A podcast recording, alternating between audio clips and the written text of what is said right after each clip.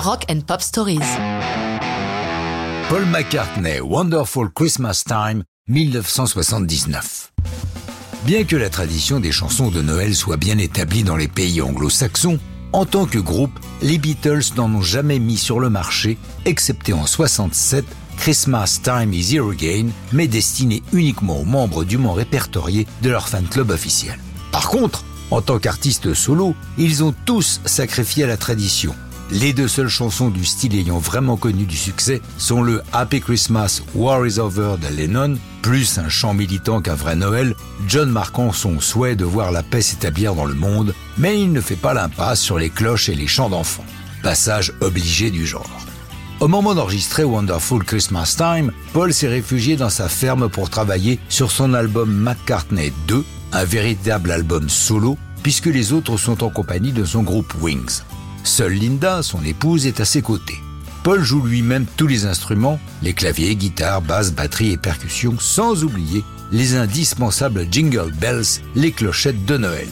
McCartney, jamais en retard d'une évolution technologique, s'intéresse beaucoup au mouvement électropop qui se développe d'où le son synthétique omniprésent sur cette chanson, issu d'un synthétiseur aujourd'hui antédiluvien, le Prophet 5, qui a fait le son du Waterful Believes des Doobie Brothers l'année précédente et sera abondamment utilisé deux ans plus tard pour le Bette Davis Eyes de Kim Cairns.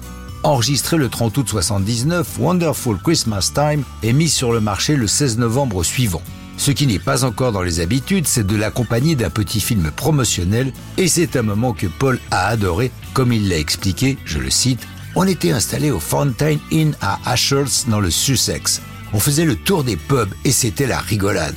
On sortait d'un pub, on tournait quelques images et on retournait dans le pub et ainsi de suite.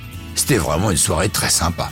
Bien qu'aucun d'entre eux ne joue sur la chanson, tous les membres de Wings sont présents sur la vidéo, y compris le regretté Danny Lane qui eut le mauvais goût de nous quitter fin 2023.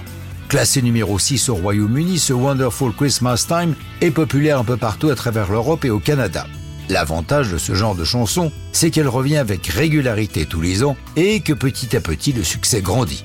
Les États-Unis qui, comme les critiques, avaient fait la fine bouche en l'écoutant, ont fini par l'adopter parmi leurs classiques de Noël.